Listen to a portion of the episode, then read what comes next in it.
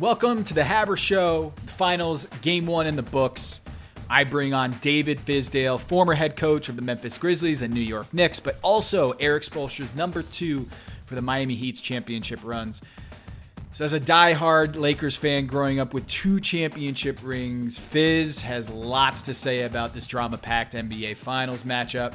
We'll get into how the Heat fight back, Goran Dragic and his injury, revisiting the 2011 NBA Finals with LeBron and Dallas. We'll talk about Anthony Davis, best big man in the NBA, and Fizz shares an unbelievable Kobe Bryant story. We'll get into the whole COVID, Black Lives Matter movement. We got into it all. Uh, one of my favorite pods yet. So uh, let's just get right to it. Without further ado, David Fizdale, the guy everyone knows as Fizz. All right, Fizz. The Miami Heat are reeling right now. I don't know if it's close to worst case scenario, game one against mm-hmm. LeBron and the Lakers, but um, 75 to 30 run at one point the Lakers oh. went on. Goran Dragic uh, tore his plantar fascia. Uh, look, reportedly, uh, Bam Adebayo had a shoulder strain and left early. And as a former associate head coach under Erik Spoelstra for the Miami Heat during championship runs, and also as a head coach of Memphis and New York. How do you regroup after such a game that we saw from Miami last night, where it just seemed like everything was falling apart? Well, I think it's it's you know what I know Spo is saying to them is it's the finals. It's one basketball game. I don't care if you lose by a thousand. That counts as one. So get over the the the distance of the win. That's what I would be telling my team. And and you know, really, which I'm sure Spo already prepped him because I just know the guy. To win the finals is a war of attrition. And you warn your team that things are gonna happen along the way where you will lose some of your soldiers next to you, some of your brothers. And so the next man has to be ready to step up. And that's what I would be preaching to him, which I know he is, is next man up. I know he was, you know, watching the end of that game. I'm sure he was pleased with the fact that they kept fighting and that he got to see some other guys get a little rhythm.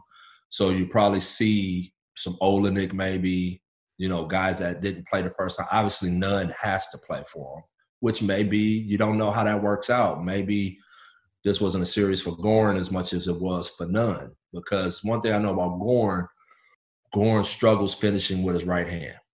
And if the Lakers keep pushing him to that right hand and they got those seven, you know, those eight footers back there, it's hard to get a shot off when you're trying to bring it back to your left hand against those guys all the time. So you don't know. Nunn is a little more crafty with those finishes with either hand and getting to different places on the floor. So that may be a boost for them instead of a detriment. And no one wants to see Goran Dragic get hurt. I love that guy. He's like one of my favorite people. But – you don't know how these matchup things work and what skill sets fit what series and things like that. Obviously, I'm being optimistic because I'm th- I'm thinking about how would the Heat be thinking? How do we pick our guys back up? But you know, when you have a guy who finished second in all in rookie voting in that same position that you lost, that's it's like a free good. agent pickup. It's just it's, yeah. I mean, that's huge. That wasn't that that you weren't counting per se. Yep play a lot of minutes in that series. So that could be a good change up, you know, to to to throw him into that mix, build his confidence up. He can end up being a guy that really impacts. And I think they're bigs, like you said, you know, because the Lakers are so massive. I don't know if the Heat will be able to get away with their small ball like they have up to this point. And so the Lakers may have to play a little more Olynyk, a little more uh, uh, Meyers Leonard, guys that are big, but you know, maybe not as athletic as the Lakers bigs, but they could stretch the floor and pull them away from the rim some. Yeah, yeah. And give you some kind of rim protection against all of that length and, and offensive rebound. And so there's some things that the Heat can can absolutely do to change the way that game looked. But ultimately, you know, I know Spo was saying seven game series, we're the we're the underdog team. That was a road game in LA. We lost by whatever. It's just one game. Let's come back and play game two. So let's Let's talk about the Goran thing because you hit it on there is that he's been playing great, but might be a tough matchup against this Lakers team. But take me back to 2015 or 2015 when the Miami Heat are, you know, just coming back from an all-star break. Uh, Dwyane Wade, Hassan Whiteside's coming up big. CB, Chris Bosh is doing well. He goes down to Haiti to go on like a little vacation with D Wade and comes back and finds out, hey, you know, we just got to trade for Goran Dragic. You know, you're a coach and you just swung a deal for a guy who just came off a Most Improved Player of the Year uh, award. Phoenix, he gave up, you know, a bunch of picks to get him. Got a great pick and roll guy with with Chris Bosh. And then what happens?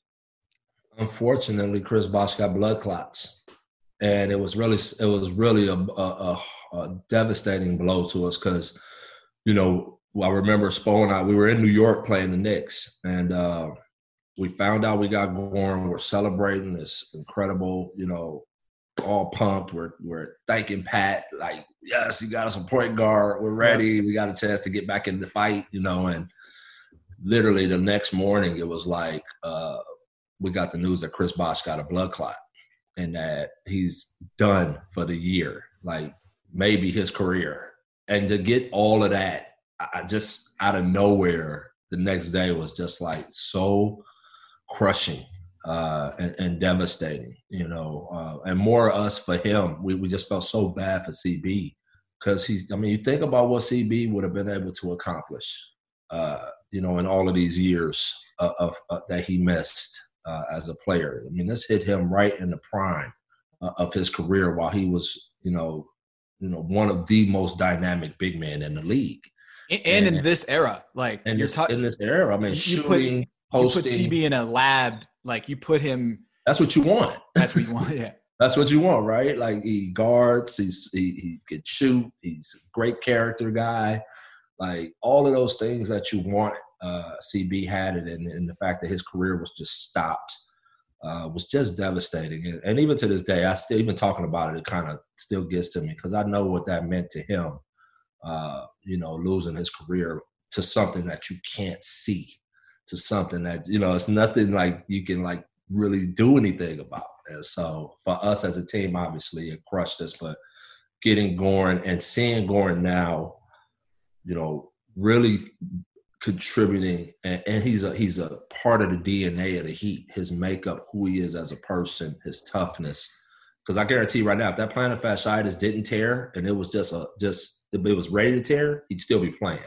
That's how tough he is, and so and he did uh, st- still play. You know, Fizz, like what people don't realize is like we watched that clip of Goran going, you know, looking at his foot, like, what was that? What was that about? What's wrong? right? Like that worried me because, of course, we saw KD and, and Kobe and all these guys yeah. with Achilles tears, like look down like someone kicked him in the heel. And so I was at first, I was like, oh no, that's that's not a good sign for an Achilles. But he played Six possessions after that, he was running a and fast. You can't do that with Achilles. Can't do that, man. Like so, I was like, okay, so it's not an Achilles. And then he comes out for like a minute, and then Spo puts him back in for another six possessions in that in that second quarter. And he was clearly limited, but I don't think anyone was watching the game and, and realizing that he was seriously hurt because that's right. that's Goran. Like he's he's gonna fight through something like that. He's super tough. Um, if you've seen him over the years, how, remember the time when he had forget the how it happened, but he his eye was uh, blown up shut. He got a black eye and he couldn't see out of his eye, and he still played through it. And it was just insane. No, um, this kid, yeah, they come from a different from a different cloth. Uh, he and his brother both, you know, they grew up in, in some tough circumstances overseas. They've seen some really tough times and some some difficult things in a in a country that had been through a lot. Um, and so, you know, they kind of like Goran is built like his ideas. It's all or nothing. Like I'm going for bus. Like I'm giving, I'm putting everything I got into this because I've seen what the other side looks like, and he just has that attitude. He reminds me so much of a tough kid from the neighborhood in America from that standpoint. Like it's all chips in, you know, and and you know what you're not gonna do is you're not gonna punk him. He is a tough cookie. You might be better than him you might be faster or whatever, but you know when you play against him, he's going to bring it. And this playoffs is a testament to that. And, and his performance and his toughness is a big reason why the Heat leading score in yeah. the finals, leading score in the postseason heading into this game. Just um, unbelievable. It's to be a. It's going to be interesting to see how that works out. Yeah, and I um it's it's heartbreaking in the same sense that what happened with Chris Bosh is kind of happening right now, where Goran finally gets that moment of like, all right, let's go. I made it to the finals. Let's let's do this thing. And then in the opening, you know, court, you know, the second quarter, just a freak thing happens and know, he's battling. You see like the the knee brace on his other leg. You know, this guy is not a hundred percent, obviously. No. And so him fighting through in the the rest of that second quarter and trying to gut it out, and then obviously not coming back for the second half. It was it was tough for the Heat because you look at that starting lineup that they had with Goran um, and Jae Crowder was just gangbusters in the in the postseason and at the end of the regular season. What you saw was in the first quarter when they great. had that fat that five man lineup on the floor they crushed the Lakers 23 to 10 before, you know, Bam picked up the two fouls and they had to uh, bring in some whole subs. game change. The whole game changed. So I wanted to ask you, what do you think was the bigger blow to the Heat's chances? Was it Bam Adebayo's two quick fouls there, or was it, you know, Goran's foot injury in the second quarter when things were starting to unravel? I think probably more Bam because they really need Bam on the floor with all of that size. You know, they got to have somebody that can compete athletically and physically against the guys that the Lakers. I mean, you look at LeBron, AD, uh, Morris, uh, Howard, and they. But JaVale is still sitting over there, obviously. But they are mountains. These do. This is one of the biggest basketball teams that that we've ever seen. Kuzma yeah. is huge for for LeBron uh, is a center starting at at, at small point guard, basically. Yeah, point guard, essentially. Yeah, he's point. He's point four three something. I don't know what number you want to put, but in most eras he's he's a center. Like he's huge. He's he's, he's enormous. massive. And so I think having Bam out there without foul trouble is a critical. It's, it's a non-negotiable. You need if you have any chance of beating the Lakers, Bam Adebayo has to be on the floor and contributing for you.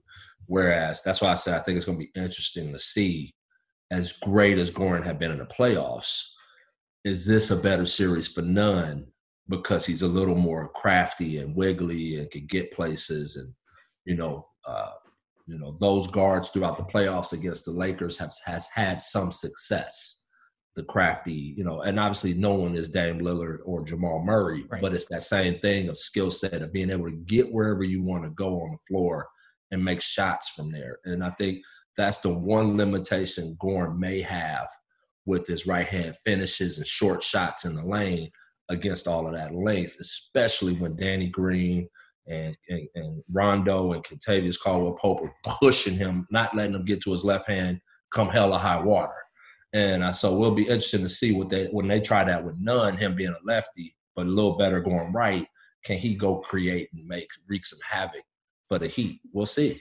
Yeah, did That's you see what Le- they, I mean, they had an amazing game one. LeBron, um, they they sent doubles early on LeBron, and and it's so hard. It's pick your poison against him. Like you either try to match up straight up with LeBron, and he's going to see above the defense, or if you throw two at him, he's going to find the open man, whether it's the direct assist or it's going to be the hockey assist, and he's just going to pop, pop, pow, and get an open shot.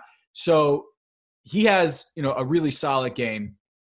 Anthony Davis is just a monster. I mean, he had four dunks. He had a, a few mid-range J's, a couple three-pointers. He, I mean, anytime he's around the basket, the Heat just had to had to you know hack him because he's he's a bucket, right?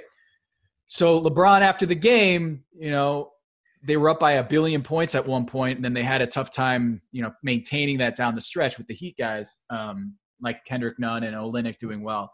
They asked him about you know how he feels after game one he's like man i this ain't nothing. We haven't done anything yet. Because it still burns me to this day what happened against dallas. So what happened against dallas fizz? 2011 well we celebrated. It's, it's, it was that simple. Game two we're up 14 and uh i want to say d wade hit a three. Yep corner corner in front of the dallas three bench. in front of the bench and we're up it's seven minutes to go basically and our you know, our guys are celebrating. And really took their their foot off the gas. And, you know, it was the weirdest thing. I've even go, I've gone back and watched it. It was just such a weird moment in time where it wasn't even like a lack of respect for Dallas. It was more like, man, we can get these dudes down 2-0 now. And it was like we just had this exhale and Dallas stole that game and ultimately Jason Terry that, just was unreal. Like yeah, and that game ultimately being, I think that the biggest difference in the whole series was that one game we let get away. Um, you go into Dallas 2-0, it cha- it t- it totally changes the trajectory of the series, and uh, you know that'll be one that'll stick with all of us. You know, anytime we're in that position, uh, I think we all still feel that burn. So I, I guarantee you, if it was on the other foot where the Heat were up like that, Spoby saying the same thing, like, "Ah, oh, I remember Dallas. I'm not celebrating," you know, because it's for all of us. I think it just it just left such an indelible mark on us that we, you know, you learn like a little kid, don't burn your hand on the stove. You know, it's hot, and so we've all learned that lesson. And I think that LeBron is smart enough to know the Heat isn't the kind of team or organization you want to start, you know, counting your counting your eggs. Yep. you know, before they had. So I mean, LeBron is now two and eight in game ones in the finals, and he's you know won a bunch of championships. So what's your philosophy on game one? Is it a feel out game? Is it you throw all your chips on the table, or do you hold some stuff in your back pocket? Because I saw Spo didn't go zone nearly as much as he did in past uh, series. Do you expect major adjustments here, or do you think Spo is going to look at this and say, "Look, they're not going to hit all those open shots again. Like we're going to continue with the game plan that we had in game one and see if we get better results in game two. I think he'll tweak some. I think the biggest thing he's going to emphasize to his team is competition and and being uh, much more competitive in the physical areas uh, because you don't have a choice against the Lakers. If you're not matching them in the trench, they're going to just roll right over you, and that's what you saw. So I think he's going to hammer that home. But I definitely think he's going to emphasize and, make some some distinct adjustments that gives them a better chance of winning games. But game one's usually you roll out what you do basically, the basics of what you do uh, for the most part. You don't try to come out and throw the kitchen sink of all your adjustments and all of your rotation adjustments and you know cute plays and different attacks you let game one play out, win or lose, and you take that information in and you say, okay, now let's do this. Okay, we this we have to do this. Like it's something that you have to gonna have to change, you know. And so, do you, do you get more excited going into a game one than a game two? Like as a coach, are you are you so nervous about going? Like- I think you just you're so locked in, man. I think it's I think I know for me, once the series starts, I'm just in like this this this this tunnel, and I'm just so locked in on just how do I beat this team in front of me. And uh, I don't know if it's nerves as much as it is. It's a mindset that you just get locked into in a zone you get locked into where all you think about is that team, their personnel, the moves they're going to make, the film you're watching. Is you're just feeding this, uh, you know, this information into your brain. And so, you know, I would say probably it's, it's more of an edge than nerves. Mm. And, you know, I'm sure Spo is well on that edge, uh, you know, trying to figure out how to crack this this code to this Goliath. When LeBron talks about Spo, he he says he's the most prepared coach. Like, what does that mean when someone says you're the most prepared coach? Is um, what does that mean when you hear that from a player? That means um, before you play an opponent. Well, even let's back it up. That means that systematically you put in things that fit your personnel that can attack whatever teams throw at you. Uh, now, does that always work with what you have? No. But if you got good enough players, you can have enough things in the toolkit to be ready for whatever a team throws at you. But when you talk about who that other team is, knowing that team, knowing what they do uh, inside and out, Spo's got them and he can articulate that to this team as well as anybody and he can put them in the situations that will get them ready for what they're about to face as well as anybody.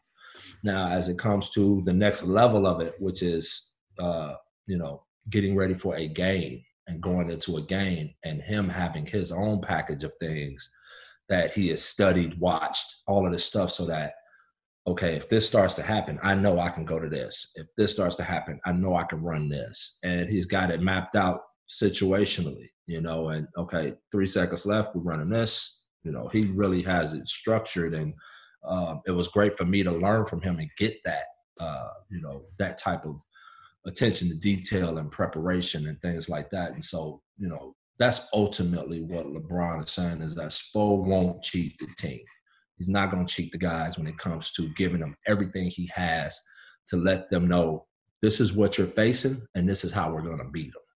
Yeah, because in in this game, he, uh, I think his distinct game plan was if Bam is in foul trouble or if he's going to be out of the game, we're going to go small. We're going to go small with Solomon Hill, with Jae Crowder, uh, Derrick Jones Jr., and um, instead of going matching up, he mm-hmm. decided to go match down or size down. And I thought that was interesting because, you know, for for the Lakers, I think I, I thought they were going to go a lot of zone in game one simply because of the three point shooting weakness of the Lakers is that they they're not a great three point shooting team, but with both by percentage and by just you know what they like to get to.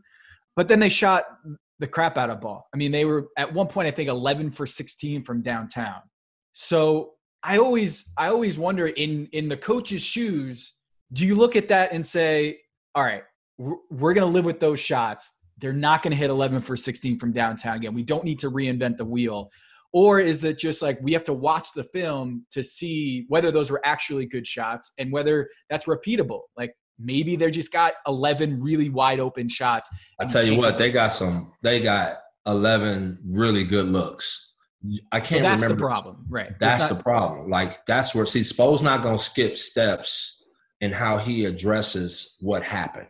There's no, he's not into the whole "we hope they miss" theory. Like they got proven shooters over there. It's not like the guys that's had a rough shooting year are non-shooters. You're talking about Danny Green, mm-hmm. Kentavious Caldwell Pope, right? Caruso. Kuzma is not as Kuzma, good as a three point shooter as people think, but he's Brian and streaky. AD can make three. Like it's not it's not like these guys aren't capable people. Like these guys have done it. So I know Spo is gonna look at that film and look at the open threes they got and say, okay, this is what we could have done better.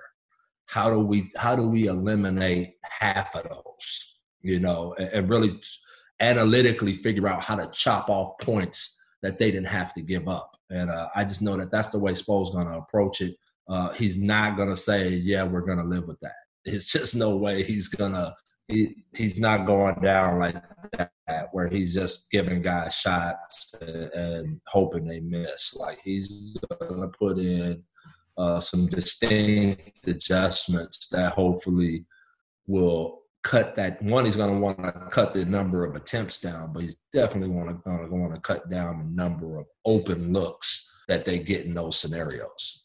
So when you look at Tyler Herro's minus 35 in the box score you feel for the kid because he's in his first NBA finals and he's you know got that number next to him. And I, I do think it's a bit unfair to put everything on Tyler Herro uh, coming off the bench and just everything falling apart but it was clearly part of the Lakers' game plan to attack him and hunt for those switches to get you know one-on-one isos whether it's lebron or ad or whoever it was to go right at Tyler Herro. So as a coach how do you uh, combat that? Is it just hey you got to compete at a higher level Tyler Herro or is it we got to we got to keep switching like the the celtics like to do with kemba walker well, well, two things. You know, one, welcome to the league, kid. no one, no one remembers what you did last series. You know, everybody's looking at it like, so what? Let's keep doing it. Can you keep doing it? So this is something that's good for him. I mean, the great Kobe Bryant, rest in peace, airballed a bunch of times in Europe. I mean, in uh, Utah. Uh, you know, when he was a young kid in, in the playoffs and had some horrific basketball games. And you know, the, the sometimes the plus minus is a little deceiving Yep. Uh, from a standpoint of it's a team number.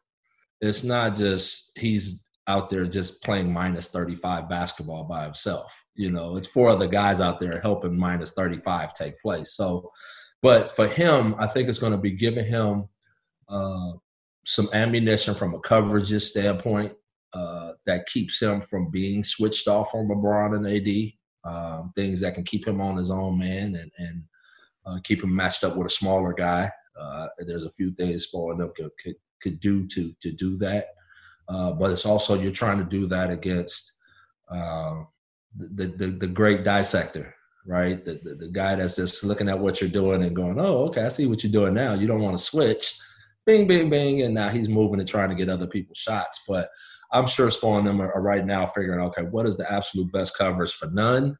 and what's going to be the absolute best coverage for Herro because those are the two guys that they're going to keep beating up and going after to create mismatch. And Duncan, they they went at Duncan a lot. Really, Duncan Robinson, absolutely. Duncan Robinson. All of those young guys who haven't been in those physical like, and, and, now all of a sudden they the switches were great against other guys, but now all of a sudden they're switching against LeBron James, which is that's scary stuff. You know, these guys are out on that island, so they're gonna, I, you know, I can see them doing some some some things, uh, te- you know, tactically that will you know, hopefully protect those guys. But see, that's the difference in the series. And, you know, obviously I would love to see the Heat win this thing. And I'm I'm all in with Spo because you're talking 24 years of friendship. But the Heat are up against a monster, what we saw last night. And there is the difference between the two teams is that the Heat don't really have anybody on the other side that they can pick out. You know, like they can say, oh, we got to go after this guy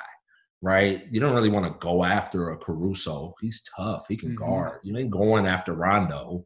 You're not, you know what I mean? Like everybody else is big. Danny Green. You're not going after him. Like so, the Heat are really limited from a matchup attack standpoint to score points. That's why it's critical for them to get stops and get out in the open court because in the half court they can't necessarily just pick on a guy um, and so, where you know, conversely, the Lakers can go, oh, okay, Duncan Robinson, you coming into this high pick with LeBron. Okay, this time is Herro. Okay, uh, Nunn. Let's go.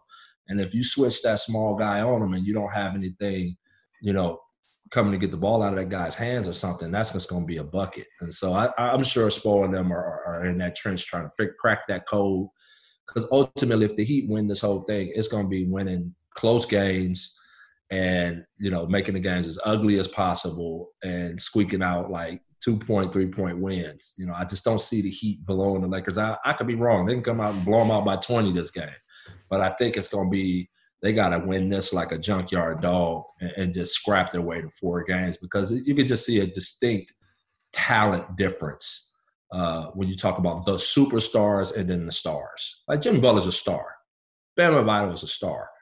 LeBron James and Anthony Davis are superstars, and you can see it. It's a clear defining difference in in the players. And so now it's going to come down to how much of that bulldog pit bull attitude can Jimmy and Bam muster up to even out that gap in the talent. You know, can they compete so hard that it evens it out and, and really, you know, makes it into a scrap? And you know, it's yet to be seen. But I know the Heat won't lay down. I know those guys. Their their character makeup is is to bite your ankles, to to cut you, to scratch your eyes, whatever they could do to, to, to win the fight. So I expect them to play a lot better in game two.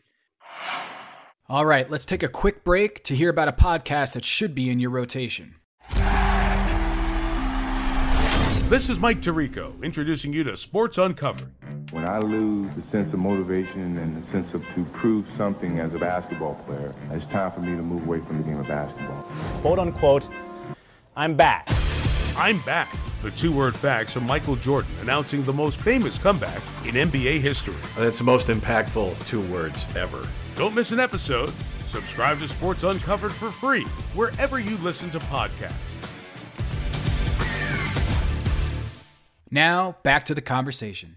I was watching film of that Dallas series a lot this week just because I was, you know, going down memory lane, the, the zone defense and stuff, and just looking at how different the game was and Spo and, and LeBron and D Wade and that whole thing. LeBron, I mean, how do you explain it?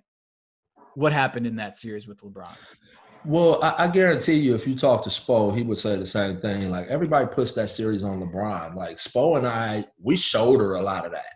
Like we feel like systematically. Yeah, but no one wants to blame the assistant coach for that. no, I was as, I was as much a part of the game planning, and I was in I was in the war room. So I take I take as much of that blame as anybody, you know, and it sticks with me. Some of the things that I, I you know, looking back on it, so Spo and I both, we like, man, we should have, we should have, we should have. Like what? Which like what? Like what are which what we ended up doing? Well, we just changed everything. You know, we opened the floor.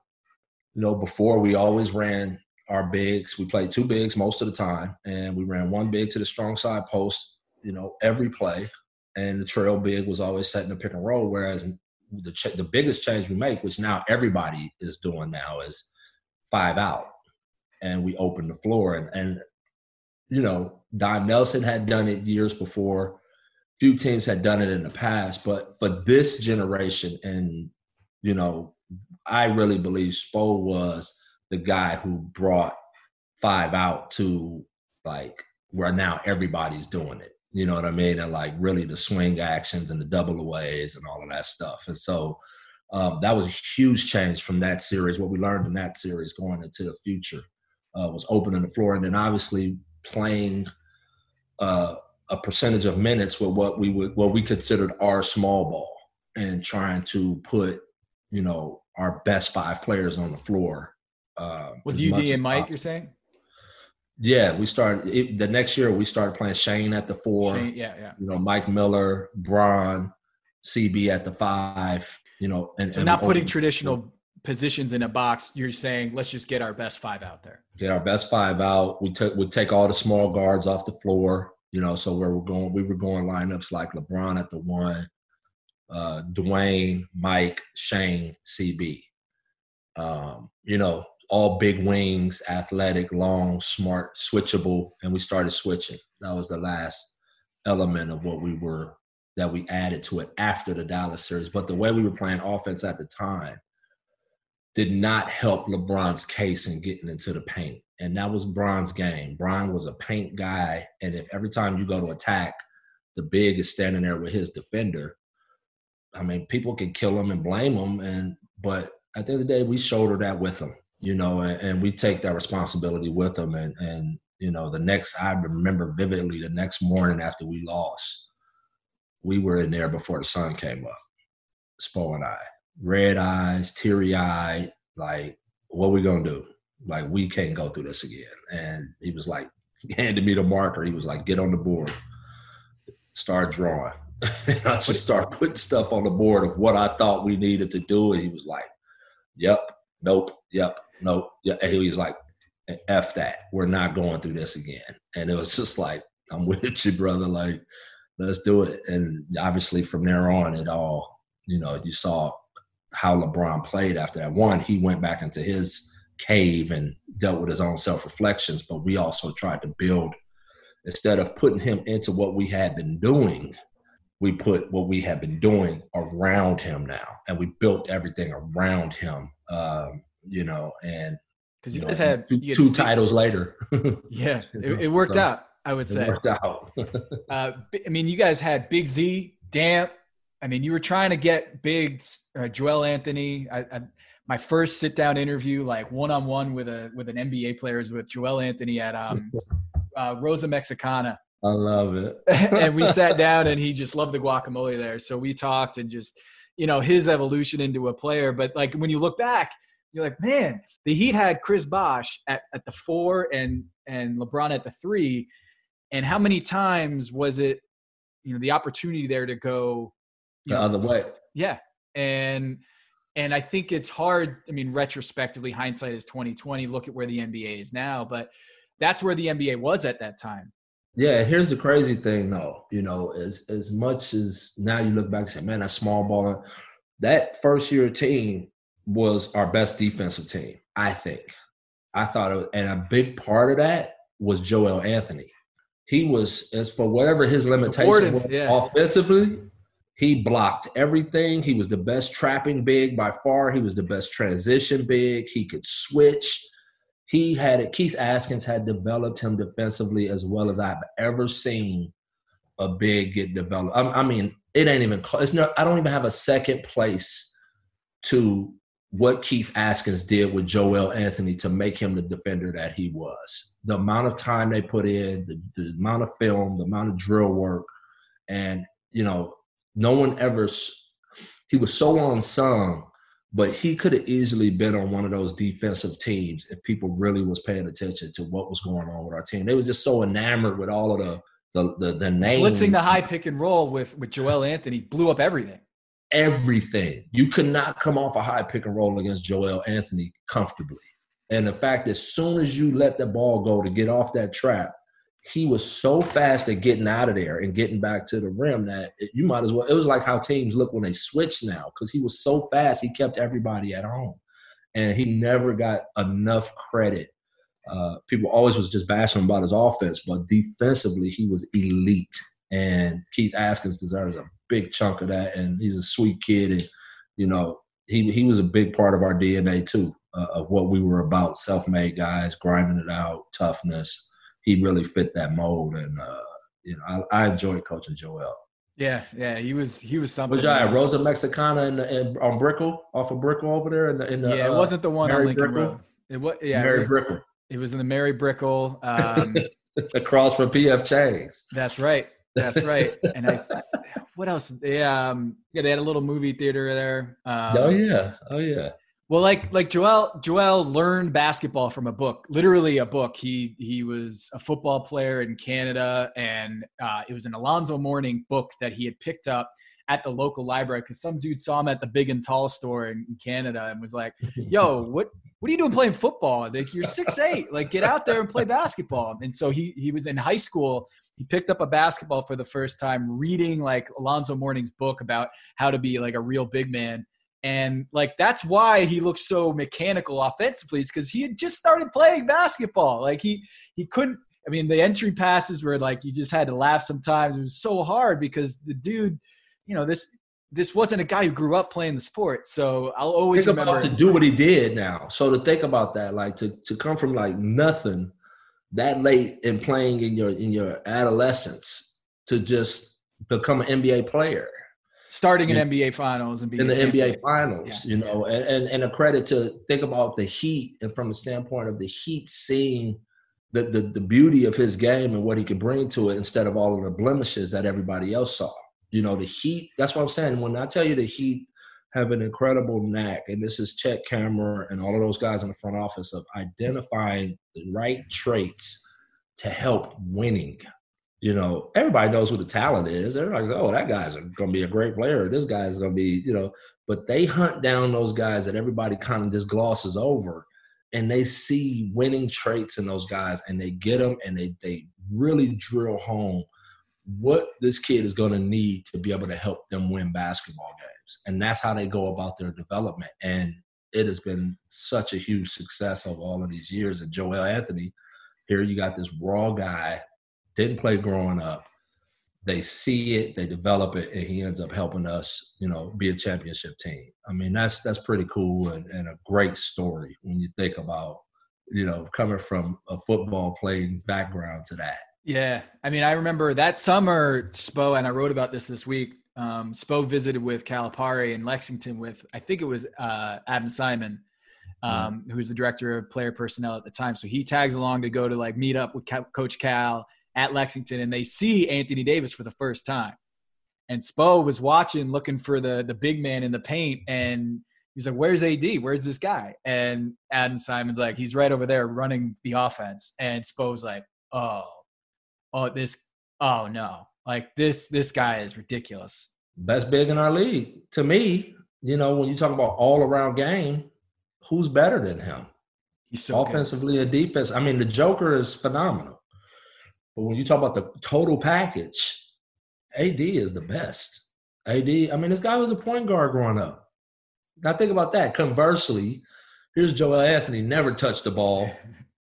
This guy grew up with the ball in his hands his whole life, running offense, getting people organized, doing all this stuff, six three, you know, cutting through gaps. And, and then all of a sudden he goes eight inches, nine inches, and he's, you know, this super freak with the same skill set you know, and it's like, wow, you're getting to see. I mean, he when you watch him out there, it's like, what do you do? When they traded for AD, what did you? Where were you? What did you think?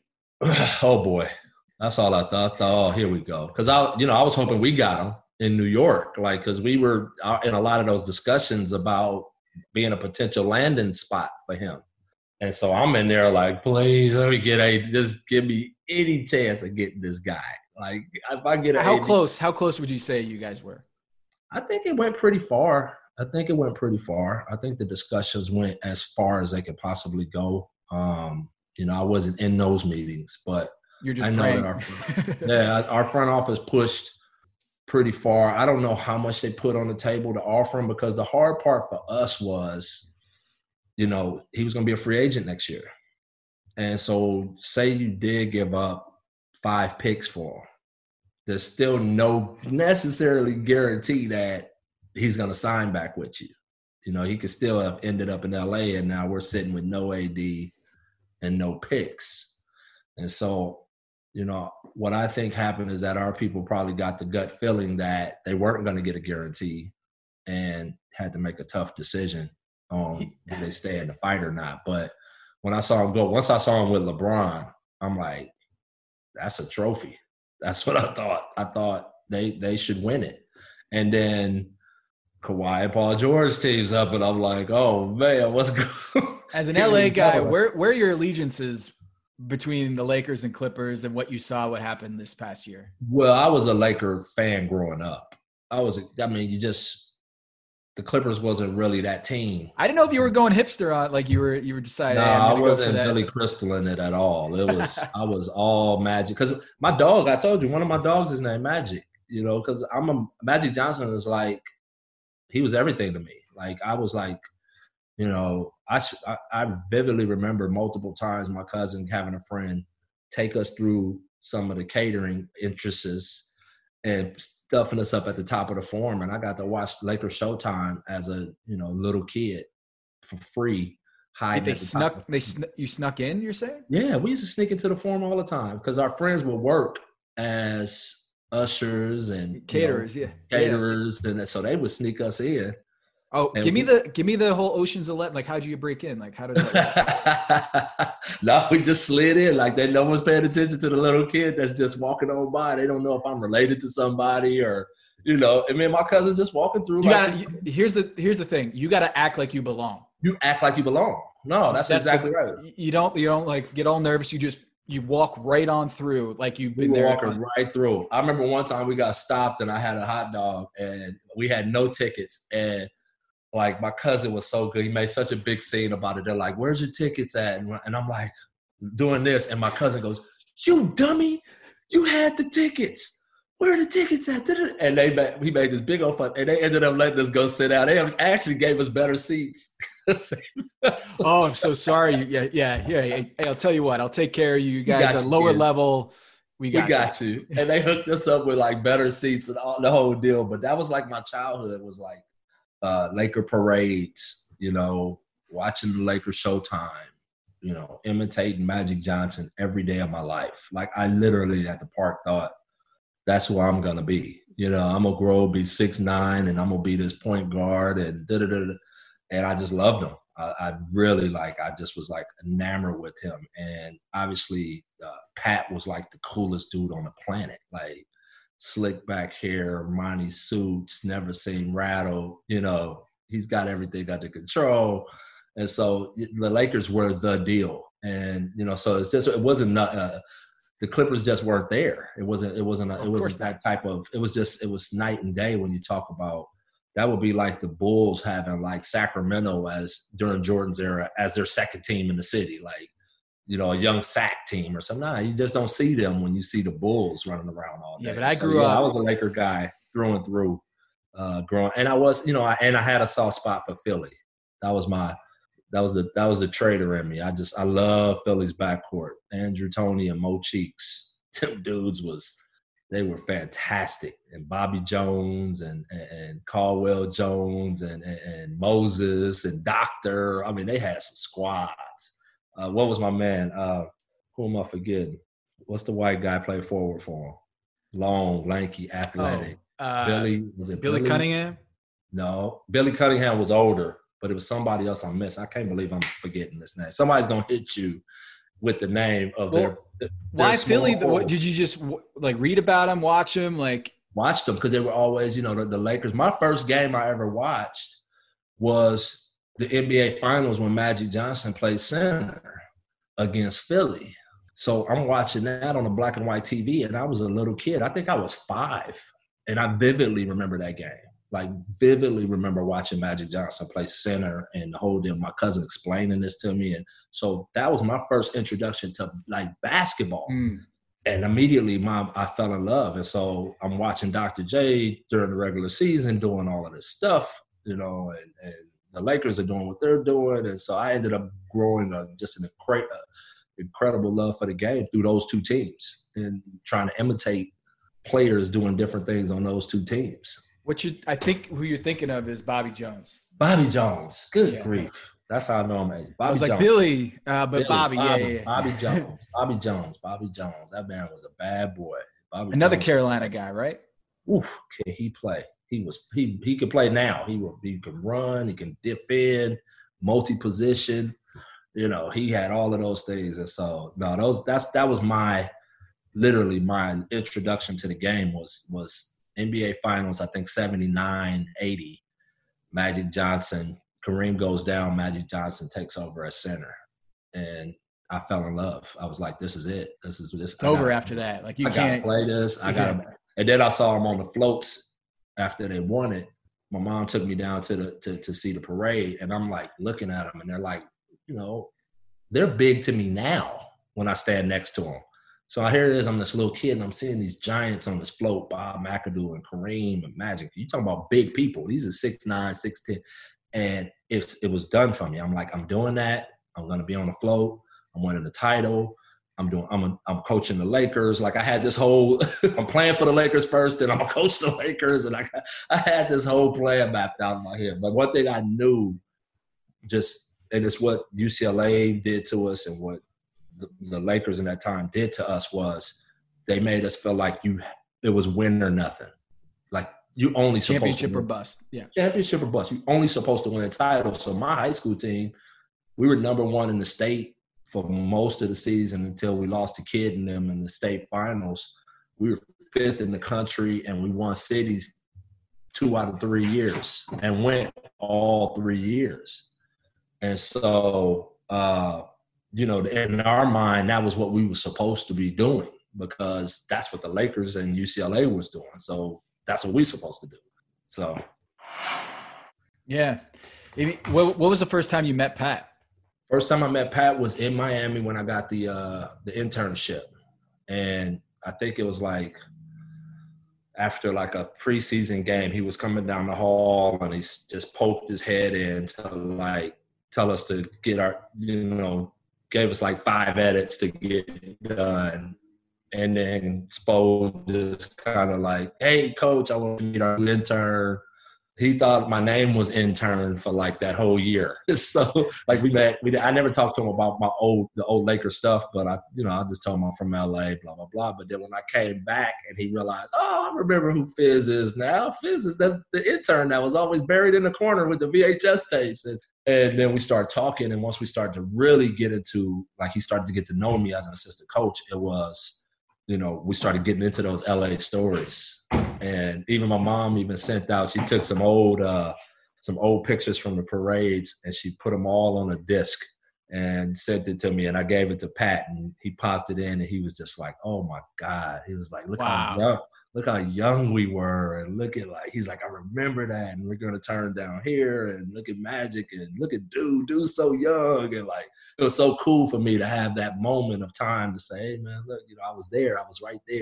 Like he's like can you believe that He's like, look at this. Like, look, look at where we are right now. Could you you was a little kid out there? And I'm like, yep. I was like, it's it's amazing what can take place when you put your mind to it and how things work out, you know. And that is That's- just one of my he's like literally I le- I lean on him like a father figure. Like when I have big decisions to make, when I have things going on, adversity hits me, anything, family wise, career wise, I call Pat. Like it's, that's the like the first call I make is, and I just go through the Pat, Andy, Ron Rothstein, Spo. Like I just go through, if I have anything going on, those four guys I know will give me uh raw, you know, just the real talk. And that's you know when you know you got a core people that's always going to be real with you. Um, that's a good, it's an unbelievable thing to have. Uh, and, and he's the head of that snake for me. Man, so like this series is is childhood versus adulthood. Like you're Oh, it's I'm so torn. torn. The only reason my loyalties, I, Spo is I owe Spo everything in my life. The 24 years of friendship, he's influenced my basketball acumen and how I see the game more than anybody else. He's given me the most incredible opportunities. He's allowed, you know, Spo took me to the Philippines with him. We've gone to the Philippines three times. I've gotten to know his family in a way that I'm family, and so I have. There's no. There's no. I can't have split loyalties with the with the Lakers right now. Like that is my guy. I'm in the trench with him. Uh, come hella high water, and uh, you know, I'm I'm just so happy that people are finally recognizing his greatness and the simplicity of it all. But it's not. It, it's like uh, my my marriage counselor told me once. It's simple, but it's not simplistic. I've carried that. Amen.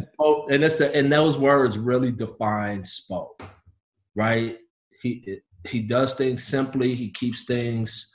He doesn't want attention. His his the teams are no nonsense. It's no extra. All of, sim, but it's not simplistic. Everybody can't do it. Everybody can't pull it off. Everybody can't push those buttons. And so he's just somebody that you root for, but at the same time, uh, it's undeniable his talent level and his commitment to being uh, a winner. Yeah, they're not going to lay down in game two no matter what. They're not going to lay down again game if. It, now, the there's no Bam. The Lakers might still beat the crap out of them. They ain't laying down though. Like this, you know, because again, talent. When I watched that game last night, it's just such a difference when you see LeBron and AD out there than to anybody else on their team. And again, it's not to dog. I love Jimmy Butler. I love Bam Adebayo. Like who who couldn't love watching those guys? But when you talk about superstars, yikes! Like them dudes look like superstars, and and so the the Heat are gonna have to, to fight. But I don't I don't see them. I don't see laid down being a part of the the, the deal. Like never was. Nah, I just can't see that. But it is definitely weird for me to see, like, not only like my childhood team against my my family, you know, but one of my family members is with my childhood team and LeBron, and he's and he's playing against the family. So it's like so much involved in this.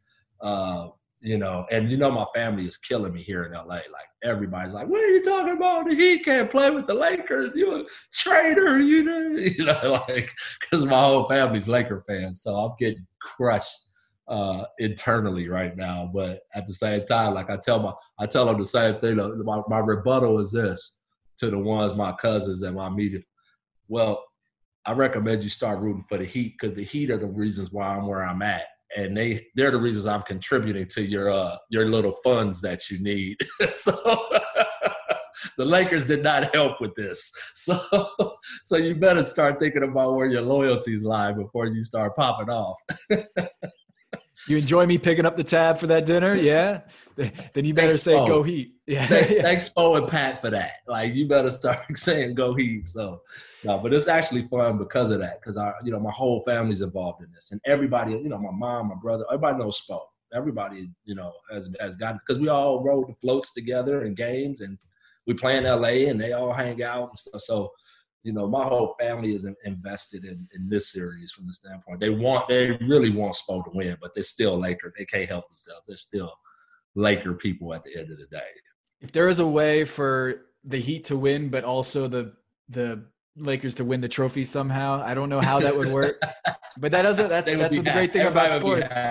Everybody will be happy, right? So no, I think it's um, and then you add. I think the other part of it that you add that that I just think just brings such a, a incredible um, moment in history to it is the Kobe deal.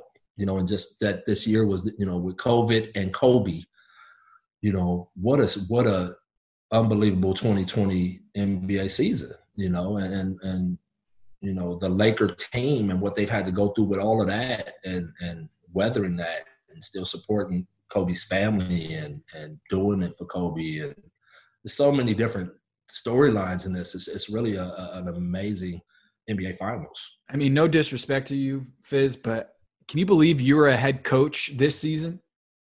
Like it's it's crazy how how much has happened since the the tip off of of the oh, 2019 2020 my wife and I did a recap not too long ago of like just you know the fact that the beginning of the season we were coaching the New York Knicks and you know, when I got let go, obviously it was brutal for us because I, I I would have did anything to make that work, you know, to, to get the Knicks back. And so it was really a brutal time for us. And, you know, we move, uh, we didn't even have a place out in LA. We just got on a plane and just wanted to go look at places. So we leave New York, I don't know, early January. And a couple weeks later, our neighborhood was New Rochelle, got shut down for COVID and got was totally uh, quarantined. Oh yeah, remember that was the first neighborhood in New York, and that was where right where my neighborhood where I lived. I knew neighbors. I was talking to neighbors that was like. I grew up 20 minutes from New Rochelle, so I know I know very well. Yeah. yeah. they were like, we can't leave the house, we can't do this. We can't. It was, it was, it was, you know. And I'm thinking like, wow, like how things kind of work out, you know. And then I'm in LA, and I'm, I'm, I wake up and we we were we were renting a house for like an Airbnb, and for some reason my wife woke up and said, "God, it's foggy today. Like the valley is just just foggy today." Oh my god! And I'm like, "Yeah." I look out the window and I'm like, "Man, that's it's really bad out there." And sure enough, Amina Hussein calls me from ESPN yep. and says, "Have you seen the news?" And I'm like, "No." I turn on the news and the helicopter had crashed, you know, right up the freeway from where we were at and they hadn't announced it was Kobe yet. And sure enough, it was Kobe. And I had to do ESPN that day in the Staples Center Plaza, where ESPN is at down there at LA Live, and talk about Kobe. And I had just gotten back to LA. So, like that whole transition of losing my job to moving to COVID and Kobe. And then right after that, Dwyane retires, COVID shut down. March, NBA shuts down the season and that was it. And I'm, I'm like, damn, this is crazy. This is all happening within, you know, the year of 2020. You know, and so, so that, when you saw the fog, that was that was Kobe. That, that was that that morning. So where where the house was sitting, we said we were in Sherman Oaks, and so it, you know when you know in LA when you when you start to drive north and you get past like Beverly Hills and all of that, you go over the hill. On the other side of that hill is the valley, which is Sherman Oaks, and Encino, you know, or North Hollywood, all that. So we sat up on the hill looking back towards over the valley. And it was just the eeriest fog. I mean, it was so foggy you couldn't see anything. And it was like a full marine layer of fog just sitting in the valley. And my wife just, for whatever reason, she was like, God, it's so foggy. I'm like, yeah, it is. And like, it couldn't have been 10 minutes after she said that. My phone, I'm like, what's going on? And I mean, it's like, turn on the news. You got to see this. They think Kobe Bryant is dead. And sure enough, and then Dwyane hit me. Dwyane Wade hit me right away. he's like, "Is it true? Is it true?" And I'm like, "I don't know. I'm gonna try to find out." And then I, we got the news through ESPN, and I hit him back, and he's like, "Oh my god!" And we just, you know, everybody's crying and like devastated. And that day, ESPN called me in, and I was on. I think the first day I was on, it might have been with like Ice Cube and Richard Jeff was on the jump together and it was just sitting there. It was just so surreal because the whole plaza was full. You know, mm-hmm. they had Kobe and Gigi's face everywhere on the monitors and stuff. And, and here I am, I, you know, famous. I'm walking through the crowd and conduct, consoling people. Like people are crying, Coach, why did this have to happen? This is the worst thing that's ever happened, and da da da da. And I'm just like, oh my God, this is really this this is real, you know. Because in my childhood, in '91, Magic announced he had HIV. That was devastating for me. Like I'm, you, you could tell he's, he's your Kobe. Fan. Like Magic was, was, your Kobe. Kobe. Yeah. And so we in LA, that was like because then when you said you had HIV, we just thought you were gonna die, right? Like that was like the deal. Like early '90s, HIV was so like it was like COVID. It was like this unknown. We don't know how to stop it, and we thought Magic was gonna die. So for us, that was Kobe.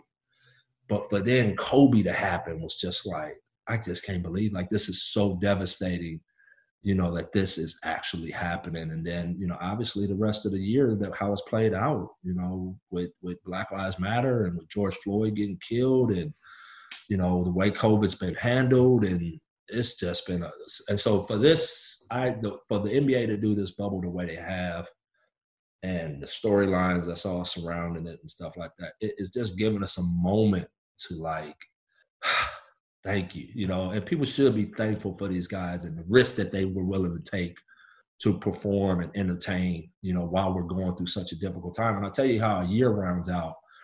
My son, as crazy as it sounds, is, is December 6th was one of the worst days of my life last year. Getting fired from the Knicks was like, you know, I had some slight depression going on because it was just like I finally got to a place that I really wanted, like, this is it. And I couldn't do it. I couldn't get over the hump. And so December 6th, when I got let go, was just like that. I had it on my calendar. And sure enough, we go in, and my wife and I are pregnant with our first son, and we're talking to the doctor, and she said, Well, your baby's due on December 6th. so it goes to show you what a year can bring you, you know, where that date was just such a devastating day for me. You know, now it's a day that I, I I'm looking forward to and it just brings me so much joy to even think about, you know. But you talk about a year, you know, 2020 into 2019 into 2020. That's it. That's we've we've witnessed.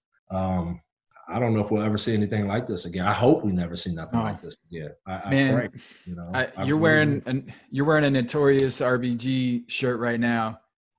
On Tuesday on Tuesday night, no, it was yeah Tuesday night. My wife and I decided not to watch the the uh, uh the debate Good for and, you. And we just turned on RBG because she I had seen it before, but she hadn't yet. And so I was like, let's awesome. let's let's watch that documentary.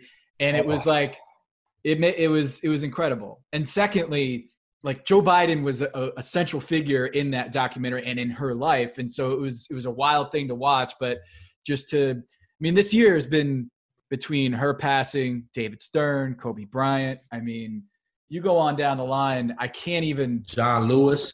Yep. John Lewis died. Think about that. John Lewis, the greatest civil rights leader right now that was still alive. Him and uh, uh, who am I thinking about right now? C.T. Vivian. Him and C.T. Vivian both died this year. You know that we we lost some some we lost towering people. We lost we lost you know pillars of our society uh, when we need them probably more than ever. Right? We need RBG more than ever right now. Uh, and I just, you know, but what I do think is things happen for a reason and it's eerie how it works out. But I think her and John Lewis both say, you know what? This ain't our fight no more. You young people got to take this on now. We tired, and and and we've we've done all we can. So now you know what? It's on y'all, and, and step up to the plate. And so it's that's why I'm active. I'm, I'm I love seeing what our young are, are, are protesting and fighting the fight.